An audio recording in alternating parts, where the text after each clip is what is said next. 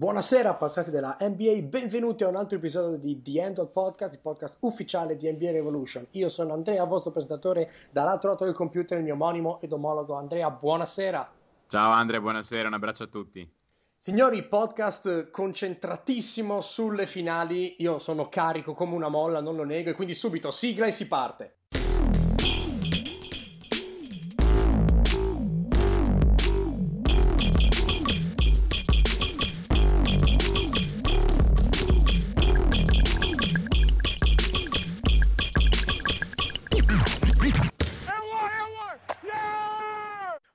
Ci lancia verso le finali. Signori, siamo finalmente arrivati alle finali. I playoff più noiosi della storia, possiamo dirlo, più monotematici, più già scritti della storia, sono arrivati all'ultimo giro. Tutto è come ci aspettavamo ad ottobre scorso.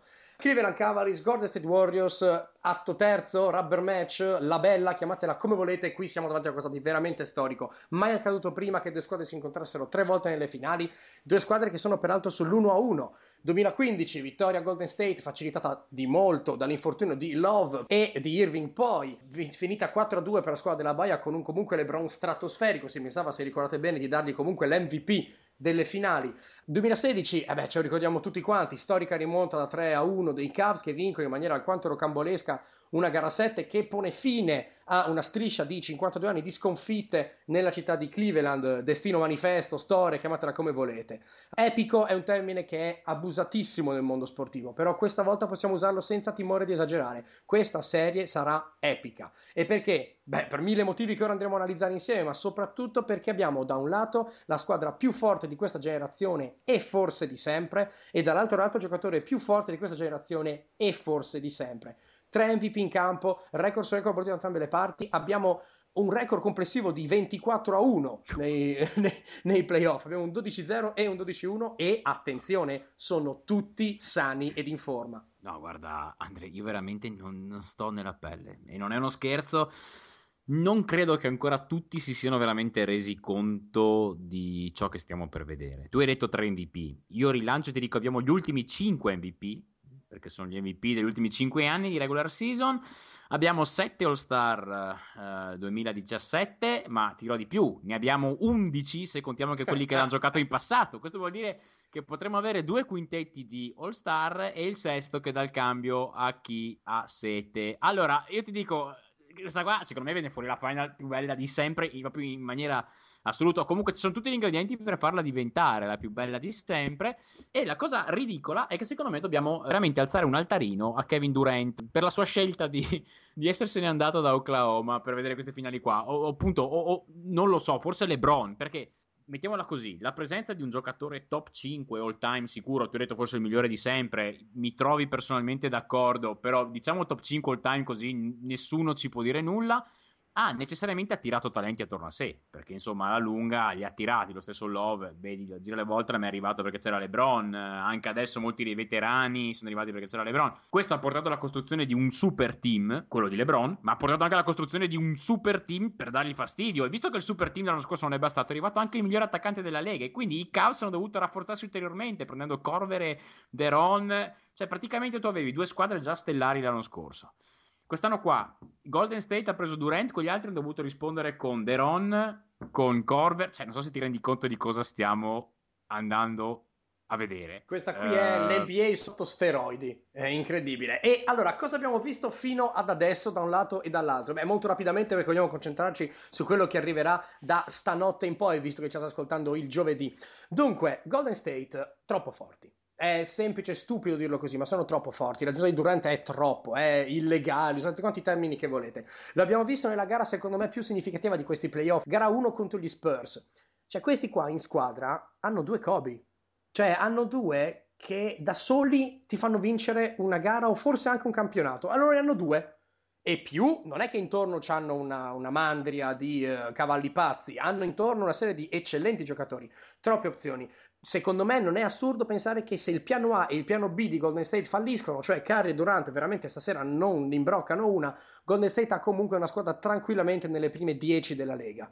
Ampissimo proprio, ampissimo nelle prime 10, ampissimo, perché c'ha altri due all-star oltre a quei due che ho appena nominato. Eh, chiaramente, e una, una pletora di giocatori eccellenti intorno. Ecco, magari vorrei andare a fare un attimino più i maligni, questa cavalcata briglia sciolta nei playoff potrebbe essere un po' controproducente, perché non hanno ancora avuto una vera e propria sfida o sconfitta durante questi, durante questi playoff, quindi magari arrivano un pochino non dico rilassati, non dico prendere sotto gamba, però non abbastanza corazzati. D'altro canto i Cavaliers sì, hanno fatto 12-1, ma hanno comunque sofferto un po' di più.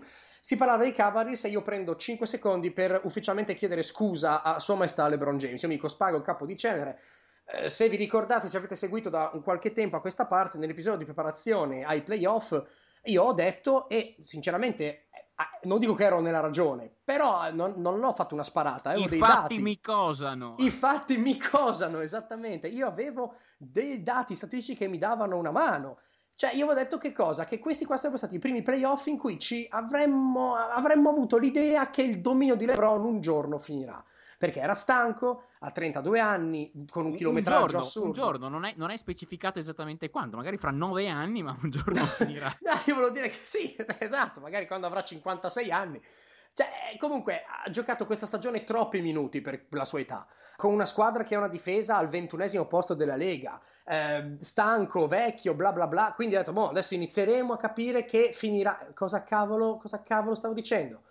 Eh, l'unica roba che, su cui ho ancora un po' ragione è che la difesa non è eccelsa, cioè siamo passati da 110 defensive rating a 108 nei playoff, ma tutto il resto ciao, cioè LeBron è, è leggenda fatta persona, la macchina da guerra che io abbia mai visto in campo più perfetta, più adatta, nato con mezzi fisici mitici. Gioca ormai chiaramente, l'ha dichiarato, ma non si vede neanche lo dichiarasse, per eh, seguire il fantasma di Jordan e per poter mettersi al suo livello e eh, vediamo come andrà, però non è così assurdo iniziare a parlare. Possiamo dire una cosa, ragazzi: abbiamo smesso di fare la conversazione Kobe-Jordan, abbiamo iniziato a fare la conversazione LeBron-Jordan. Questo, ragazzi, dobbiamo rendercene conto, che vi piaccia o che non vi piaccia. E la conversazione LeBron-Kobe, secondo me, era un pochettino, diciamo, costruita la conversazione, per quanto io sappiate, insomma, ritengo Kobe addirittura potenzialmente più forte di Jordan, ma la conversazione Jordan LeBron, ragazzi, vi giuro che non... è, è, lì, è lì, è lì, è lì, è lì. Non, non... Puoi, non, puoi, evitarla, non puoi evitarla. Allora,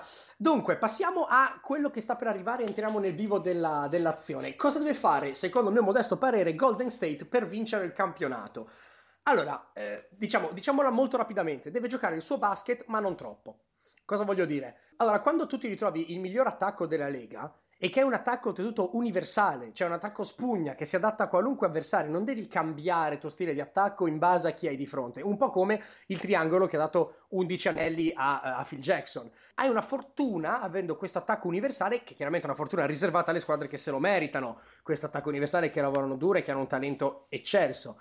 Quello che però devono evitare di fare gli Warriors, come dicevo, è prendere alla leggera sono una squadra abituata a stravincere, tendono a soffrire nelle gare punto a punto e non c'è squadra nel mondo in questo momento che può portarle punto a punto meglio dei Cleveland Cavaliers. I Golden State Warriors devono riuscire mentalmente a resistere all'idea che, ecco, questa qua non la chiudiamo nei primi 24 minuti, ragazzi. E citando un film, mio film preferito sul basket, Chi non salta bianco è, a volte devi giocare male e vincere piuttosto che giocare bene e perdere. Eh beh, sì, alla fine è anche un po' quello che dicevano gli 883, la dura legge del gol, eh, gira le volte. Però, eh. comunque, andando avanti, io mi allaccio a quello che tu hai detto, parlando di attacco di Golden State, facendo un distinguo enorme. Allora, tu hai detto giustamente che se c'è una squadra che è in grado di dare fastidio, di portarla punto a punto con Golden State, è Cleveland. Secondo me questo nasce da questa affermazione, nasce da un'altra affermazione, cioè che Cleveland è l'unica squadra che paradossalmente potrebbe non soffrire mh, per nulla la death lineup di Golden State. Quando si parla di attacco di Golden State, secondo me bisogna dividere in due, tra uso della death lineup, quindi attacco di Golden State quando viene usata la death lineup e attacco quando non viene usata la death lineup. Prima di tutto, riflessione valida sempre, a prescindere da dead lineup o no, bisogna limitare i punti di Golden State in transizione, ok? Quindi se Cleveland vuole avere anche soltanto una minima possibilità di vincere, eh, devono giocare a difesa schierata contro di loro. Um, quindi io mi aspetto veramente tanto, tanto, tanto gioco in post su Kevin Love nei primi minuti della partita per prendere tiri liberi, per caricare di falli gli altri. tantissimi tiri da tre, quindi o liberi o tiri da tre, alla fine Moriball non ci voleva chissà che, però mi aspetto dunque ehm, veramente isolamenti principalmente nel quarto quarto, mi aspetto un LeBron che non si accontenterà all'inizio del tiro da fuori, un LeBron che cercherà molto le linee, insomma, mh, mm, questo tipo di cose qua. Non vogliono perdere palloni da, da, transi- cioè da, da subire punti in transizione, diciamo. Passiamo alla death lineup. Allora, prima cosa, come diceva Epicuro, Epicuro no? diceva che il male o è intenso e dura poco, quindi è sopportabile perché dura poco, o il male è un male sostanzialmente da, da niente, un male che fa poco male e dura a lungo. Allora, eh, sì, perché The End of Podcast è anche, è anche cultura. È, anche, è soprattutto filosofia della Grecia antica. Però, secondo me, la deadline lineup, allora, f- fa male per l'amor di Dio, però se la giocano tanto vuol dire che sono messi veramente male. Dunque è un male transitorio, dura poco, ma poi appunto come dicevo all'inizio, secondo me Cleveland può tranquillamente addirittura trarre benefici dal fatto che Golden State giochi la deadline perché ha una pletora di due e tre difensivi da far paura. Allora, visto che secondo me la deadline è la cosa meno spaventosa per i Cavs, eh, tiriamocela fuori per prima. Deadline vuol dire che sostanzialmente gioca Igudala insieme ai, ai 4 All-Star oppure Livingston, ok? Quindi eh, una qualsiasi lineup dei sei corti forti, diciamo senza Zaza o Javel. Il problema principale di questa lineup, secondo me, sarà il mismatch Livingston contro chiunque altro giochi, chiunque altro lo marchi che non sia LeBron, ovviamente, però se lo marca JR, se lo marca Corber, se lo marca Irving, non lo so, sto dicendo tutti i nomi degli esterni che mi vengono in testa, comunque Livingston avrà eh, almeno 10 cm di vantaggio in altezza, mh, braccia comprese. Lui ah, sappiamo che ha questi giochi in post che realizza con percentuali fantascientifiche. Questo potrebbe essere il problema principale. Il secondo problema è una amplificazione di un problema che c'è sempre per quando giochi contro Golden State, cioè come affronti la motion offense di Golden State, eh, questa motion offense che poi è una miglioria di quella che tu vedi fare a Doc, Ri- ah, scusa, Doc Rivers, a um, Brad Stevens. A... Siamo rimasti c- dieci anni fa, ma va bene. Sì, sì, sì, ma perché siamo nostalgici, noi siamo nostalgici. Insomma, questa, questa motion offense ti porta a triple aperte, tagli sotto canestro. Questo è stato il problema di gara 1 e gara 2 del 2016 perché quest'anno il problema potrebbe essere leggermente minore? Perché Golden State potrebbe giocare un po' meno questa motion offense perché ha meno interesse a mettere in ritmo Clay Thompson. Perché ormai, diciamo, hanno, hanno Durant, come dicevi tu, oltre a tutte le squadre avversarie hanno l'abitudine eh, ormai di mettere addosso il miglior difensore a, a, a, Thompson, il che praticamente cosa deve fare questo difensore? Pressarlo fortissimo, corpo anche lontano dalla palla, passare veloce su ogni blocco. Praticamente Golden State quest'anno sta accettando in tutti i playoff e anche in parte della regular di giocare in uh, sostanzialmente 4 contro 4 con Thompson, il migliore avversario, difensore avversario, fuori. Quindi io non mi aspetto un Clay Thompson da 20 punti nella serie perché eh, Clay Thompson è il classico giocatore che eh, proprio attiva J.R. Smith. Mm, J.R. Smith sappiamo che ha solamente un problema di concentrazione. Quando riesce a stare concentrato è un grandissimo difensore. Su, molto, c'è andrà, ci andrà ovviamente JR, ci andrà a volte Schampert. Secondo me Schampert comunque quando giocherà, giocherà tantissimo su KD, ci torneremo dopo. Um, direi che comunque Thompson non sarà un grosso problema, o meglio, uh, si riuscirà a spegnere facendo ruotare quei due o tre ottimi difensori che hanno sul perimetro i Cavs. Tornando alla questione eh, attacco Golden State, um, quindi small ball, dead lineup Golden State, è, difesa dei Cavs. Io dico una cosa, ma se vedessimo molto LeBron da 5? Perché, eh, allora, marcare Durant potrebbe stancarlo parecchio, secondo me la lunga non lo farà. Cioè, alla lunga non marcherà veramente Durant, benché sapete benissimo che io ce l'ho con questa cosa dell'edge psicologico, del vantaggio psicologico di LeBron su Durant, e LeBron giocherà per uccidere Durant. Cioè, non lo vuole battere, lo vuole veramente eh, uccidere. Sì. Eh... Però sono d'accordo con te, guarda, ti interrompo un attimo proprio perché vai, vai, vai. mi immagino veramente LeBron non tenere tutto il tempo Durant, ma mi immagino negli ultimi due minuti di ogni quarto tenerlo. Mi immagino quando la palla diventa pesante, LeBron si sì. prende Durant, ma è vero sì. che se lo tiene tutta la gara è un investimento sbagliato da parte di, di Cleveland. Sono d'accordissimo, sono d'accordissimo, sono proprio d'accordo. Insomma, eh, praticamente LeBron da 5 vuol dire che sarebbe circondato da tiratori corti, no? Questa qua è la small lineup, small ball per, per estrema, diciamo, per i Cavs. Mm, se invece Golden State non ha la dead lineup, ovvero se giocano Zaza o Javel, cosa succede? Allora, Golden State un po' inspiegabilmente è una delle squadre che gioca per me quantomeno poi magari per altri analisti è, per analisti anzi seri no? è, è, è spiegabile no diciamo, diciamo per altri analisti diciamolo Vera. allora per, perché Golden State non gioca tante situazioni di pick and roll quanto non le, giochino, non le giocano le altre questa è una domanda che mi faccio da un po' di tempo. Allora, ho pensato alla qualità dei bloccanti. Vabbè, ma lasciamo stare. Adesso non, non dobbiamo cercare di capire perché. Perché a parte Zaza, secondo me non hanno un buon bloccante, bloccante veramente buono. Però sono anche uno di quelli che la giocano in maniera più efficace, forse per il fatto appunto che la giocano di meno e che quindi hanno così tante soluzioni offensive che non hanno bisogno di diciamo abusare di una sola e renderla più prevedibile? Potrebbe essere questa la risposta. Comunque, due sono le opzioni principali quando giocano il pick and roll. Il primo è il pick and roll centrale per Kerry, ok? Quindi sostanzialmente un lungo porta un blocco per, per Steph. A quel punto lì Kerry ha due possibilità.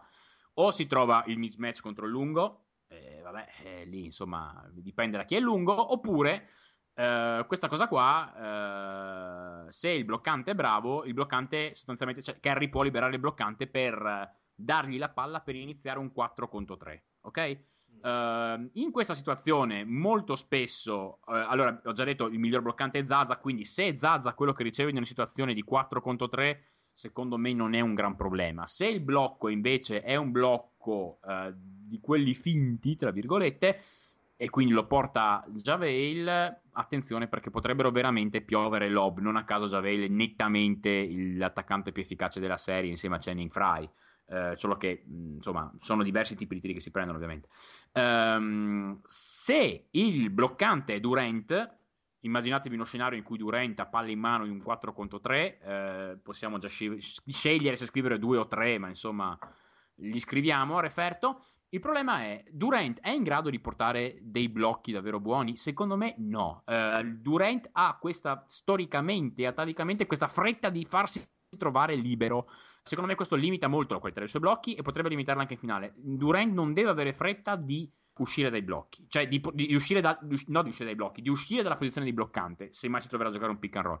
Comunque questa situazione qua sarà molto interessante, ovviamente eh, quello che devono fare i Cubs nel caso in cui Kerry finisca nel mismatch contro un lungo è eh, fare in modo che quel lungo sia Thompson e non Love, perché Thompson almeno può tentare di portare, di, di diciamo di forzare carry di un tiro dei 4-5 metri con la mano in faccia che non è la soluzione migliore, oppure di portarlo al tabellone in maniera contestata fortemente. Comunque questo qua è un gioco che vedremo molto, lo vedremo anche per Irving dall'altra parte, lo vedremo dopo, analizzeremo dopo. Uh, comunque, gli obiettivi di questi due giochi di ping and roll per, i, per Golden State sono due. Uno, prendere in mezzo Irving, che è quello che faceva l'anno scorso. Due, tentare che sia Love in ultima istanza a difendere chi si prenderà il tiro, cioè tentare se sia Durant, eh, diciamo, tentare che sia Love su Durant, se sia Kerry, tentare che il lungo che porterà Kerry a tabellone o che Kerry umilierà dalla linea da 3 sia Love. Anche perché, perché, bisogna comunque dire che Kevin Love ha fatto una difesa buona su Curry da 3, che è poi quella che ha dato la vittoria. Assolutamente. Però è una ne ha fatta di buona. E quindi è vero che sono d'accordissimo con te. Se l'ultimo difensore da affrontare prima del canestro è Love, è una strada in discesa. Se l'ultimo è LeBron oppure Thompson, è una strada in salita. Sono d'accordissimo. D'accordissimo anche per quanto riguarda Clay Thompson. È fuori da tutti quanti i playoff. Eh, soffre un pochino, come dire, nel suo DNA i playoff, l'abbiamo già visto statisticamente, che quest'anno forse con la presenza appunto di Durante è anche meno, non voglio dire motivato, però insomma è anche meno utile che lui si attivi. Quindi insomma, ci sta, ci sta così. Però bisogna dire un'altra cosa, io ribalto la tua frase, sono d'accordo con te, eh, Thompson non farà una grande serie secondo me, ma se fa una grande serie, tre puntini. È perché poi è veramente il se, se, fa, se, fa, se fa una grande serie è 4-0. Eh, sì, se fa una grande serie 4-0, perché veramente è l'uomo in più ed è un grande uomo in più. Oh, eh, definiamo grande serie. Grande, Definisci... guarda, ma guarda, per me grande serie 18 punti, però tirando con il 60% oppure 25 punti tirando col 45. Sì, sì, no, eh, non okay. serve io, che io ne metta 50. Sì, sì, no, no, sono d'accordo, sono d'accordo. Grande serie, cioè serie sopra i 25, dai 25 in Super Thompson è 4-0 e, o, anche, o, anche, 20 con quell'efficacia lì, secondo me 4. Sì, insomma. Eh, eh però sai, cos'è, sai cos'è il mio punto? Non è che gliela fa vincere Clay Thompson perché lui fa 60 punti a gara no, e gli altri no, fanno no, no, no, no, no, Ma appena Thompson inizia a metterle e si sveglia, panico, ragazzi. Si va tutti su Thompson e abbiamo Durante e Kerry d'altra parte liberi. Cioè, no, Thompson... no, è quello, è quello, è esattamente quello. Ti dirò di più, Thompson, anche se non gli entra, devi comunque sempre marcarlo come se fosse in serata. Sono quei, son quei, tipi di giocatori come JJ Reddick. O Corver, ma io ne dico una, secondo me alla lunga anche J.R. Smith, cioè eh, è uno che fa un lavoro della Madonna eh, molto spesso a passare sui blocchi e J.R. Smith va tenuto d'occhio, non c'è niente da fare, se J.R. Smith si accende sono rogne. Sì, sì, sì, sì, sì. E può accendersi a un microonde J.R. Smith, si scalda in tre secondi se gli capita, quello sì. Torniamo, torniamo al, discorso, al discorso base, uh, dicevo appunto Thompson se fa una serie buona veramente è finita, e bisogna parlare un attimino di Green qua, perché ragazzi, eh, guarda, io, io, io, parlo della difesa, tu parli dell'attacco. Difensivamente sta giocando una stagione pazzesca. Io ripeto un dato che avevo dato, chiedo scusa per il gioco di parole, in un podcast corso.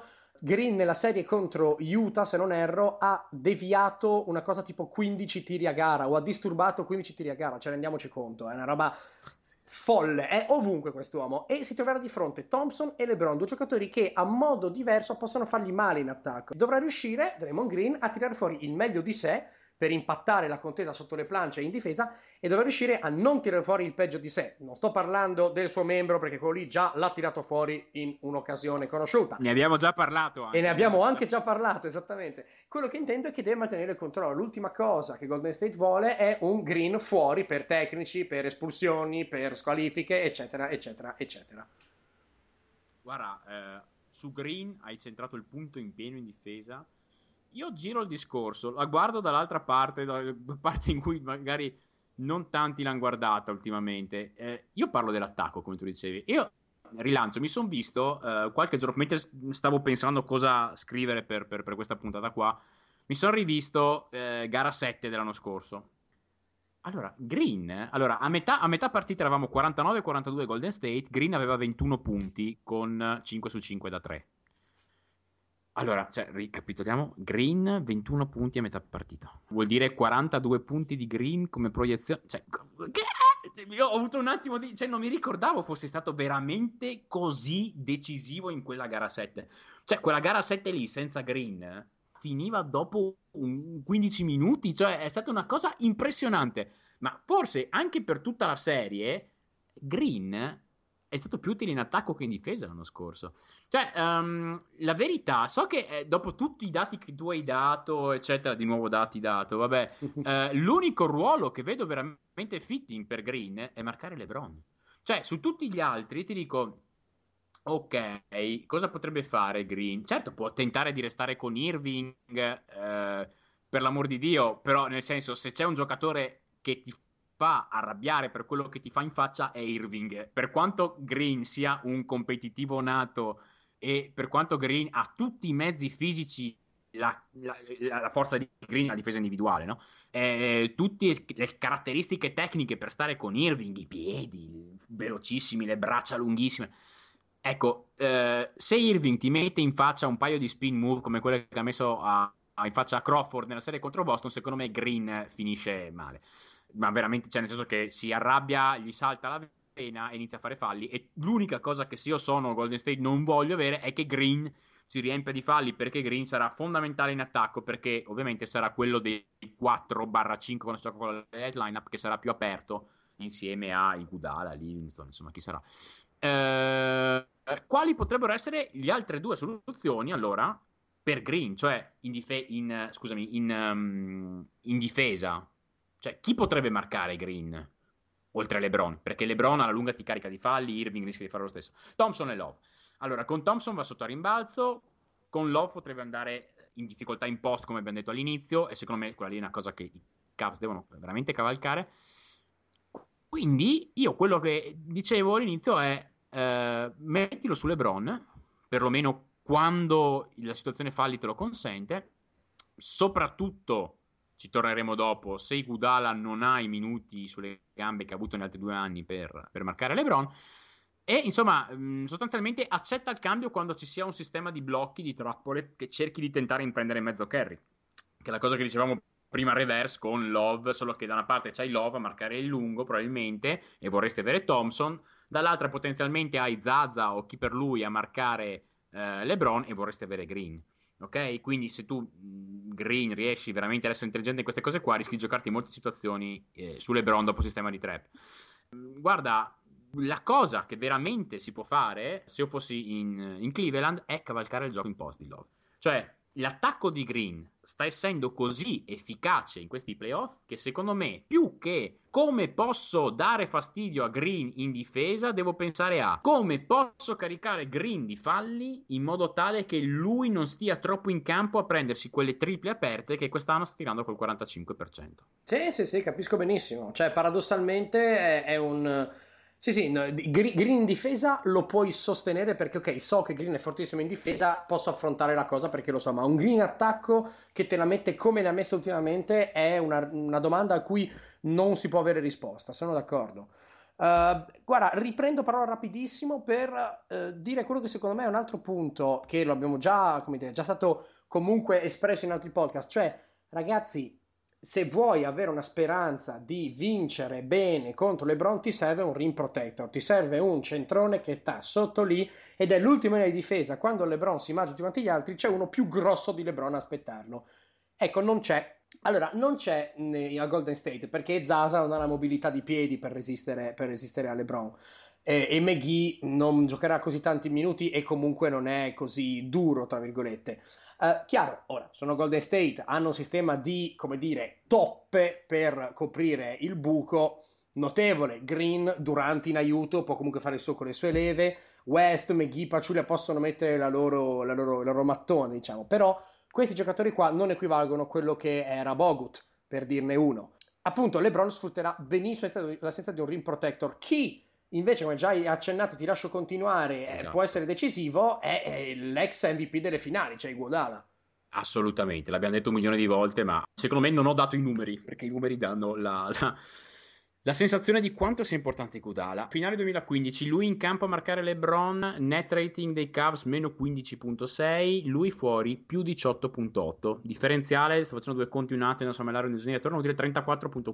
2016, lui in campo, net rating meno 1.4, fuori 21.5. Quindi 22.9 punti di net rating in più per Cleveland che insomma nel 2016 diciamo che Gudala ha avuto anche le sue difficoltà ogni sì, tanto. non è stata la sua annata, sono d'accordo. Esatto, ecco, non è stata la sua annata e ti ha fatto 23 punti di differenziale nel net rating. Quindi diciamo che se Gudala ha veramente problemi alla schiena, alle ginocchia, tu secondo me entro mh, mm, la fine del secondo quarto rischi di dover iniziare a centellinare Green perché Green ha 4 falli. Perché marcare LeBron chiama falli e Igudala è uno dei pochi che riesce a farlo, diciamo, tenendosi spesso sotto i 6. Guarda, e proprio per questo io faccio il coach della situazione, faccio l'assistente che manda l'SMS a Kerr nella notte per far partire col death lineup due anni fa, quindi faccio, metto il mio mattoncino, se uh, chiaramente Kerr o chi per lui ci sta ascoltando lo applichi, ma mi, mi, mi mandi un assegno, perché insomma, beh, una, do ut des potrebbe arrivare una situazione in cui, eh, non lo vedremo spesso secondo me, neanche probabilmente lo vedremo, però è un'idea che secondo me non sarebbe sbagliata.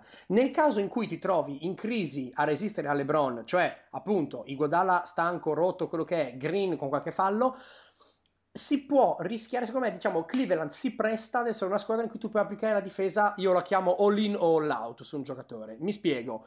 O fai all in su LeBron, che vuol dire raddoppio o anche triplico sistematicamente LeBron e punisco tutte le linee di passaggio primarie. Quindi io concedo l'extra pass di Corver che la dà a Fry, ma non concedo il passaggio cross court di LeBron a uh, Kevin Love nell'altro angolo. E quindi cercare, diciamo, di far tenere LeBron a 20 punti a gara, ma facendo fare un lira di 2 punti agli altri, oppure il contrario, cioè andare all out su LeBron. LeBron fanne 60 a gara, fanne 60 a gara, ma gli altri non ne fanno più di 3. Ecco, nel caso in cui si opti per questa difesa sbilanciata, io per, sicur- per me, come lo vedo il basket, opterei per la seconda azione. Cioè inceppare i Corver, i Fry, i Kevin Love, i Deron Williams. Lascia LeBron fare l'ira di Dio con tutti quanti i rischi che per l'amore di Dio questo comporta, eh? ma blocca gli altri, spacca questo ritmo che è LeBron penetra, scarica fuori e aiuto, siamo persi. Questo potremmo vederlo nel caso in cui, eh, chiaramente abbastanza remoto, ci sia un problema di falli e di difesa su LeBron stesso. Parliamo di LeBron e ripartiamo da lì per dire quello che secondo noi Cleveland deve fare per vincere il campionato. E eh beh, allora, LeBron deve essere se stesso, non dirò altro, non, non spenderò altre parole. Irving, allora Irving è interessante secondo me la sua figura qui perché, e qui eh, come dicevamo prima in una conversazione privata, vediamo il genio di LeBron che eh, sono mesi che rompe le scatole, mi serve un playmaker, mi serve un playmaker, un playmaker, e tutti quanti con iniziano a dirlo diciamo sì ma ti hanno comprato Corver, ti hanno comprato questo, quell'altro, cosa cavolo vuoi ancora?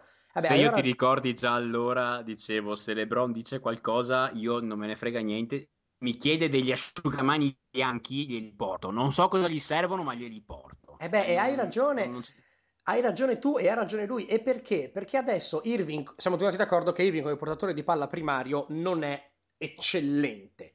Siamo tutti quanti d'accordo che Irving, dovendo creare azioni, creare gioco, non è eccellente. Ecco, adesso Irving ha il lusso di avere LeBron come portatore di palla primario oppure Deron Williams come playmaker. Quindi Irving può giocare un basket monotematico che sia mirato soltanto alla distruzione di Curry. Caricarlo di fare in attacco, farlo impazzire in difesa e, e, la cosa bella per Cleveland è che Irving cioè, si sta leccando già i baffi a questa, a questa, proposta qui, perché lo sappiamo che è clutch, lo sappiamo che domina Curry dal punto di vista mentale, magari Curry non lo soffre così tanto, ma Irving nella sua testa è molto meglio di Curry e lo ha dimostrato l'anno scorso con la tripla più clutch degli ultimi tempi. Ecco, eh, Irving adesso capi- capiamo benissimo perché il playmaker in più è assolutamente utile in ottica, in ottica playoff. LeBron ci è arrivato 3-4 mesi fa. Pazzesco, pazzesco. Allora, guarda, tu hai parlato di Irving, a questo punto io metto un altro mattoncino vicino, parliamo di Love. Abbiamo visto che in questi playoff, l'ho introdotta prima così, eh, en passant questa cosa, ehm, la small ball dei Cavs, eh, ho parlato più delle small ball dei, di Golden State, ma ci sono anche le small ball dei Cavs. In questi playoff hanno giocato tantissimo con Love da 5 i Cavs, perché? Perché sostanzialmente Love da 5 può non star fuori alla mercé di Durant, difende molto meglio sotto canestro, è più efficace sotto le planche, è molto più efficace anche in attacco perché? Perché è uno di quei giocatori che quando fa meglio da una parte fa meglio anche dall'altra, al contrario di Thompson, che comunque rimane il miglior difensore di Golden State, anche se dall'altra non la mette tanto. Diciamo che se Love non si accende rischia di essere un po' tagliato fuori dalla serie. Eh, e insomma, diciamo che eh, le serie passate non hanno un grandissimo, uh, non costituiscono un grandissimo storico per Love. Per dirne una, l'anno scorso ha fatto 7.6 punti a partita, 6 rimbalzi, col 26 da 3, 36 al tiro. Uh, cioè, uh, abbiamo parlato di ago della bilancia da una parte, diciamo Golden State abbiamo parlato, le chiavi sono principalmente due, cioè non fare entrare Greens di concentrazione o di falli e possibilmente, se vuoi essere sicuro di vincerla, tra virgolette, avere Thompson che, che ti fa 20-25 punti, cioè mi spiego, Green è condizione necessaria ma non sufficiente per vincere, Thompson se fa 25 Thompson molto probabilmente è sufficiente. Mamma eh, mia, mamma sì. mia, The End on Podcast è anche logica. Porca miseria. Ogni tanto mi sorprendo anch'io, guarda. Per inciso, comunque, possiamo dirlo, visto che stiamo tenendo un colto, sto tenendo soprattutto io un tono culturale molto alto stasera, è ufficialmente iniziata l'estate perché questo qua è il primo podcast dell'anno in mutande. Sto registrando in mutande, quindi... allora, è, è, ufficialmente iniziata l'estate. Torniamo seri un attimo dopo questa parere. Allora, il vero lago della bilancia per Cleveland, secondo me, è Kevin Love. Cioè, se riesce a giocare con continuità il post contro Green Ecco, allora lì la cosa veramente cambia, cambia, cambia, cambia, cambia, perché diciamo che rischi di passare da una, diciamo, una partita impostata, una serie impostata unicamente sull'Hero Ball ad una serie impostata anche su una sorta di mini motion offense. Insomma, se Love non va in crisi in difesa, secondo me ci divertiamo veramente. Motion offense, tu dici motion offense, io prendo la palla. Allora, motion, la motion offense di Golden State è animata da Curry. Eh, non c'è questione Durant quanto vuoi, ma il motore, il metronomo di Golden State è Steve Curry, for, per, per, forza. Um, allora, Durant è, secondo me, eh, il, dire, l'esempio più lussuoso del concetto di mi salvo in corner. Cioè, palla a lui e vabbè, ci pensa lui. Chiaro, se la motion offense dei Warriors non funziona, a togliere le, le castagne dal fuoco ci pensano gli isolamenti di Durant, che in teoria sono una scelta povera perché sono isolamenti e quindi non danno tiri facili, ma sono isolamenti di Durant e quindi va benissimo, fai quello che vuoi. Um, vedremo chiaramente uh, tutto questo per dire cosa? Tutto questo per dire che se blocchi Curry danneggi relativamente molto di più Golden State di quanto lo fai se blocchi Durant. E infatti vedremo, come già detto, anche vari pick and roll atti a far switchare uh, i difensori in modo da trovarsi LeBron contro Curry, anche perché di regola Golden State switcha su qualunque cosa. Uh, e di avere un LeBron contro Curry, un, un Irving contro Curry, eccetera, eccetera. Se si fa faticare Curry in attacco e Curry fa due falli nel primo quarto, attenzione perché il ritmo potrebbe incepparsi. Poi per il resto, coraggio e pregare, chiaramente. sì, sì, sì, non, non c'è veramente nulla da fare. Andre, senti, io ho accennato diverse volte alla small ball di Cleveland, ho parlato in profondità di quella di, di, di Golden State. Diciamo che abbiamo parlato principalmente della small ball con Love da 5, abbiamo parlato, accennato vagamente alla small ball con uh, LeBron da 5, però la versione che più abbiamo visto in passato, riguardandomi le due f- serie di finale del 2015 per esigenza 2016 perché Love non è entrato in serie, la small ball più usata da Cleveland contro Golden State è stata quella con Tristan Thompson da 5. Uh, eh, perché viene usata? Perché ti consente di accettare sostanzialmente ogni cambio. Ti ricordi prima quando ti dicevo situazione di pick and roll centrale per Kerry? Qual è il lungo che tu Golden State vuoi trovarti addosso Love? Qual è il lungo che tu Cleveland vuoi mettere addosso a Kerry? Tristan Thompson. Assolutamente. Um, Thompson può provare a stare con Kerry, uh, assolutamente, può provare provare quantomeno a portarlo al ferro e tentare di contestargli fortemente i tiri. Cosa succede però? Se non bastasse in attacco, questa cosa, secondo me questa qua è una soluzione abbastanza difensivista, eh? questa small ball con, con, con Thompson 5 è, è seconda come, come, idea difensivista solamente ad una... No, anzi è più difensivista addirittura di un quintetto con Love e Thompson dentro, cioè proprio siamo a livelli alti di concentrazione difensiva. Ma se non bastasse in attacco, cioè... Um, dando per scontato che ovviamente in attacco, se c'è dentro Tristan Thompson, eh, la situazione viene esattamente duplicata, come se un po' di là ci fosse Javale, dunque sostanzialmente Cleveland giocherebbe solamente Hero Ball per LeBron e Irving, isola- isolamenti, scusate, isolations, ecco.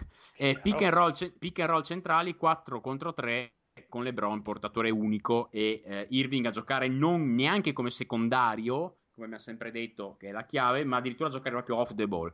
Se non bastasse, small ball con Love 5, che è quello che abbiamo detto prima, sembra funzionare. E qua vediamo Irving, portatore spalla secondario, che riceve, di palla, riceve palla una decina di secondi dopo, eh, dopo l'inizio effettivo dell'azione, quindi azione già costruita da James, già sistema di blocchi e trappole per far trovare Kyrie contro un lungo o contro Curry, come tu dicevi. Altrimenti, eh, secondo me, se la cosa è o, allora, le, o, la cosa sta andando malissimo o la cosa sta andando benissimo, un'ottima soluzione è anche quella LeBron più 4 tiratori. Perché? Um, secondo me la cosa ti torna utile anche se, andando, se le cose stanno andando, allora, se stanno andando male ovviamente perché hai 4 tiratori e LeBron in campo, che è la cosa, è, è, diciamo, high risk, high reward che che più mi posso aspettare, no? eh, alta efficienza nei tiri, col migliore passatore di sempre a metterli in moto, è facile.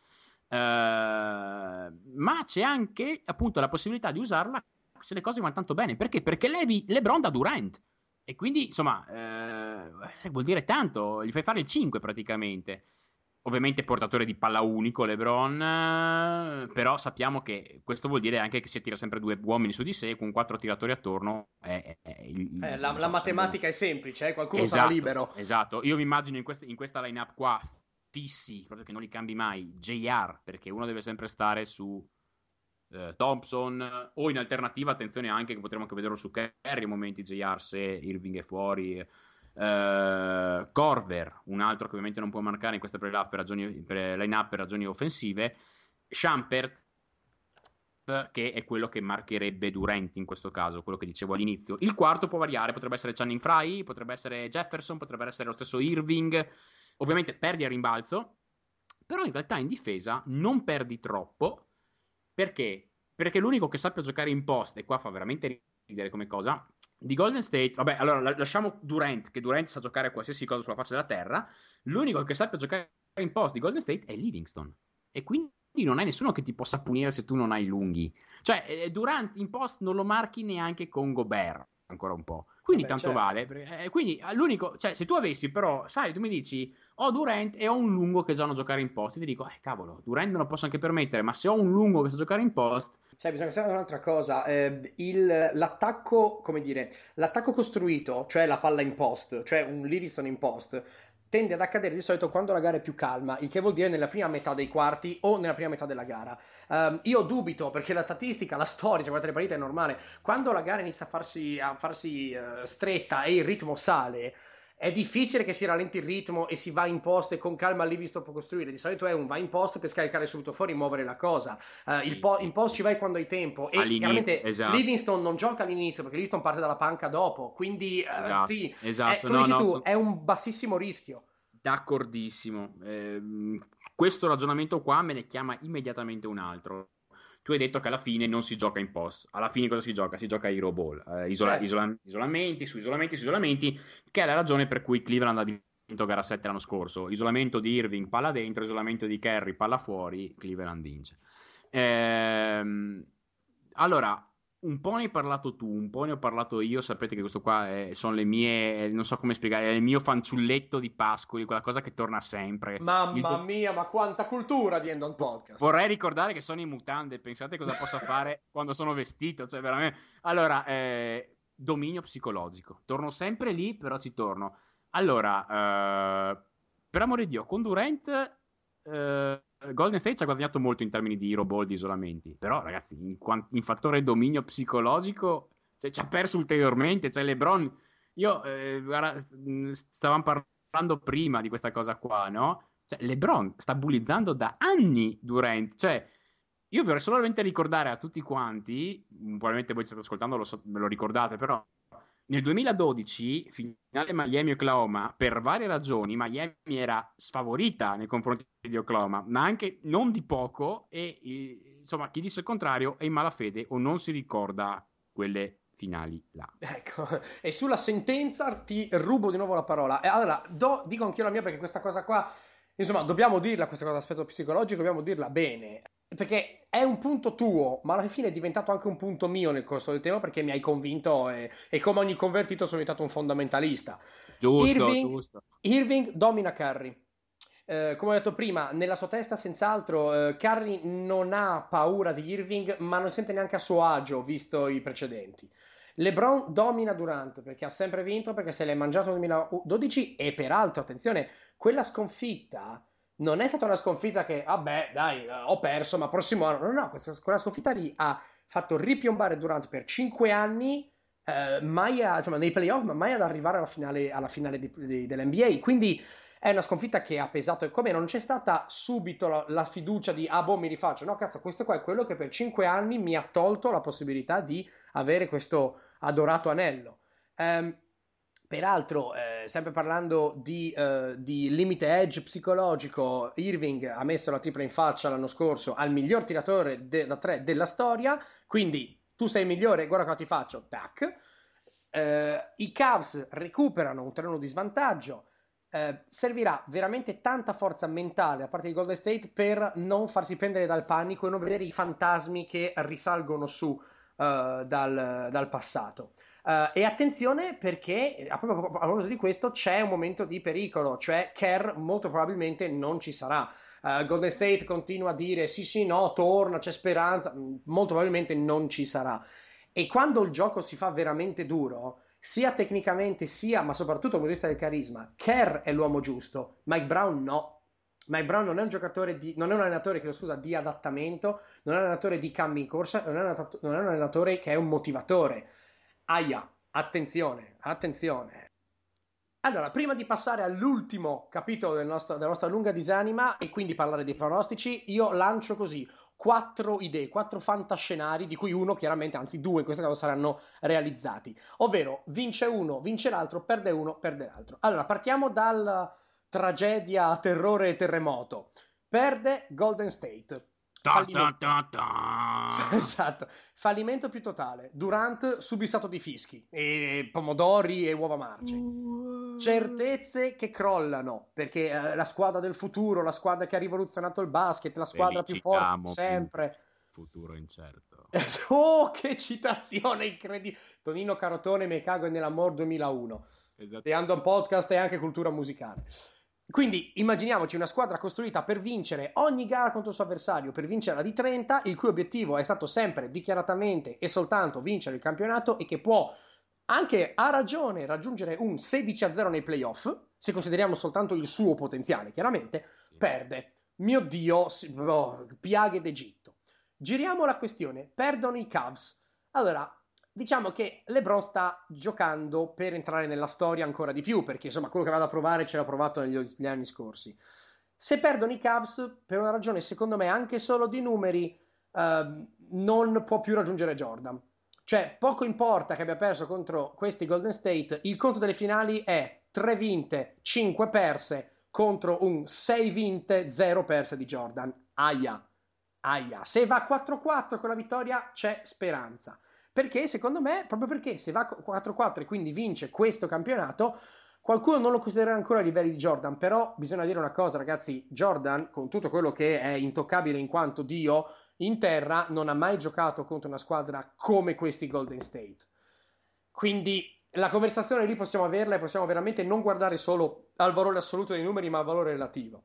Ultimo scenario, vince Golden State, vendetta realizzata dall'anno scorso, eh, ci possiamo bere il sangue del nemico, ma soprattutto un enorme sospiro di sollievo e un'asticella sempre più alta, perché dopo questo eh, non puoi, non puoi più fare altro che vincere tutto. Eh sì, no, no, guarda, sono d'accordo con te, questi qua sono gli scenari alla fine, quindi io chiuderei il tutto con un pronostico, così, una bella palla di vetro. Allora, guarda, eh, per me bisogna dividere il pronostico in due parti, il razionale e la parte proprio di stomaco, eh, ok? Quindi sensazione razionale. Se dovessimo analizzare razionalmente questa cosa qua, ti dico 4-0, 4-1 Golden State, no doubts, proprio... Mh, mm, l'abbiamo fatto anche capire, insomma, da, da quello che abbiamo detto. Se dovessimo analizzare la forza dei giocatori, già la cosa cambia un po', nel senso che se tu vai a vedere le statistiche, la stagione dei playoff dici 4-0, 4-1. Se tu fai un draft dei primi 8 giocatori, ti rendi conto che ne drafti 4 da una parte e 4 dall'altra. E anche l'ordine non è così proprio, i primi 4 sono quelli giallo-blu e gli altri 4 sono quelli rossi, no. Quindi già la cosa cambia non, e, e, ed è più tirata come serie. Già ti verrebbe a dire 4-2. 4... Poi, se poi penso che nella serie da una parte gioca LeBron, per me le cose si livellano. E qua arriva la chiusa finale. Se ci metto dentro l'aspetto psicologico, come lo metto sempre dentro io, io mi spingo tanto, ma molto in là, eh, dico una cosa molto azzardata vedendo le quote dei bookmaker, e dico Cavs in 6. Uh, la testa dice che per me è 4-1, forse 4-2 Golden State. Non, 4, lo sweep non lo vedo qua, però 4-1, 4-2, solo la testa, eh, le statistiche. Però il cuore, e nelle finali è il cuore che conta un po' di più, secondo me l'abbiamo visto l'anno scorso, perché da un 3-1 chi mai avrebbe pensato.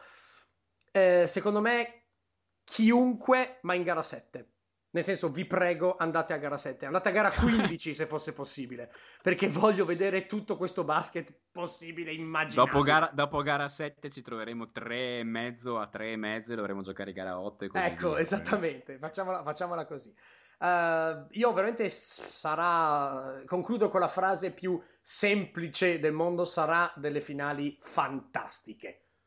Sì, godiamoci. Dite alle, morose, dite alle morose di star buone in due settimane che non pretendano tanto da voi, dite al vostro capo che non avete a scuola dite che non potete fare le verifiche perché avete qualche, non lo so, siete indisposti, avete l'unghia incarnita, all'università posticipate gli esami voi che potete, fa, fa, fate le cose dopo, ma fatele, fatele fra due settimane per favore, tre. Signori, godetevi i playoff, noi vi abbracciamo, vi ringraziamo e ci sentiamo alla prossima.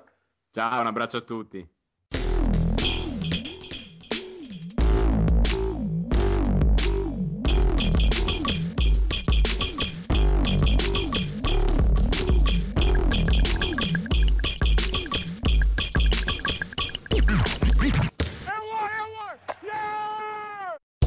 Land Casino asking people what's the weirdest place you've gotten lucky? Lucky? In line at the deli, I guess? Aha, in my dentist's office.